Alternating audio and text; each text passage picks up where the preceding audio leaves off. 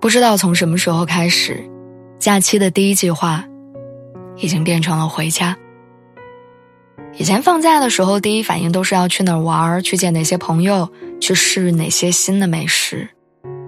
但现在年纪大了，好像会更珍惜回家的次数了。明知道回家可能并不好玩，明知道来回的路程很折腾，明知道在家里可能会跟父母斗嘴吵架。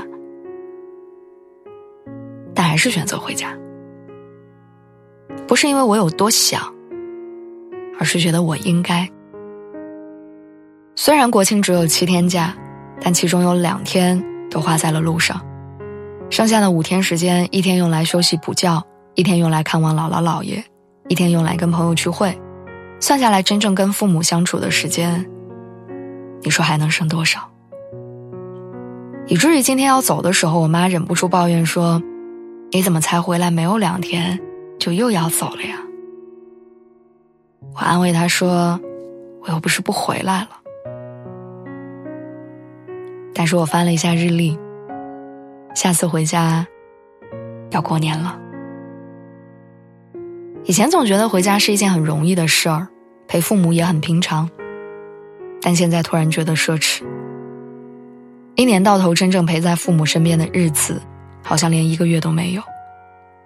曾经以为的来日方长，不过是转瞬之间。你之前在网上看过那个亲情的计算题吗？说假设你现在二十五岁，而父母五十岁，我国目前的平均寿命是七十七岁，那么你陪伴父母的时间可能还有二十七年。如果你和你的父母在同一座城市，每周都可以用一天的时间来陪伴他们，那么你陪伴他们的日子。是一千四百零四天。如果你和你的父母不在一座城市，逢年过节才可以回家，在家的时间最多十七天，那么你能陪伴父母的日子只剩下四百五十九天。如果你离父母特别远，工作非常忙，一年只能回家一次，一次只有七天，那么你能陪伴他们的时间是一百八十九天。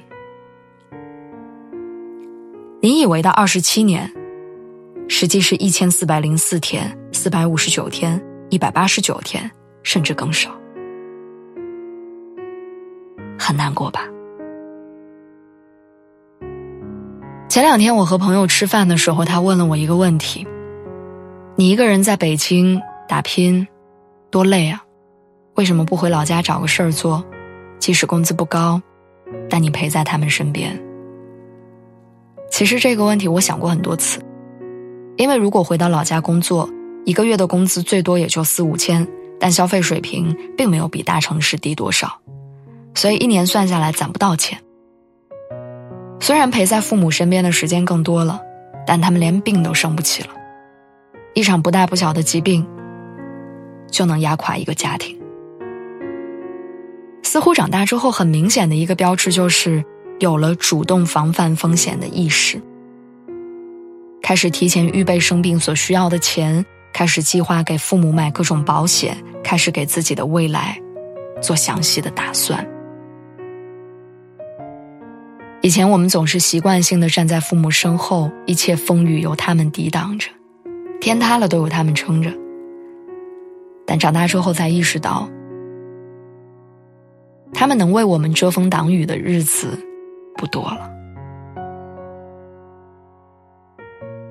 趁现在，父母尚且健康，我们尚且年轻，多努力打拼几年，又何尝不可？这一次离开，不过是为了下一次能够更好的回家。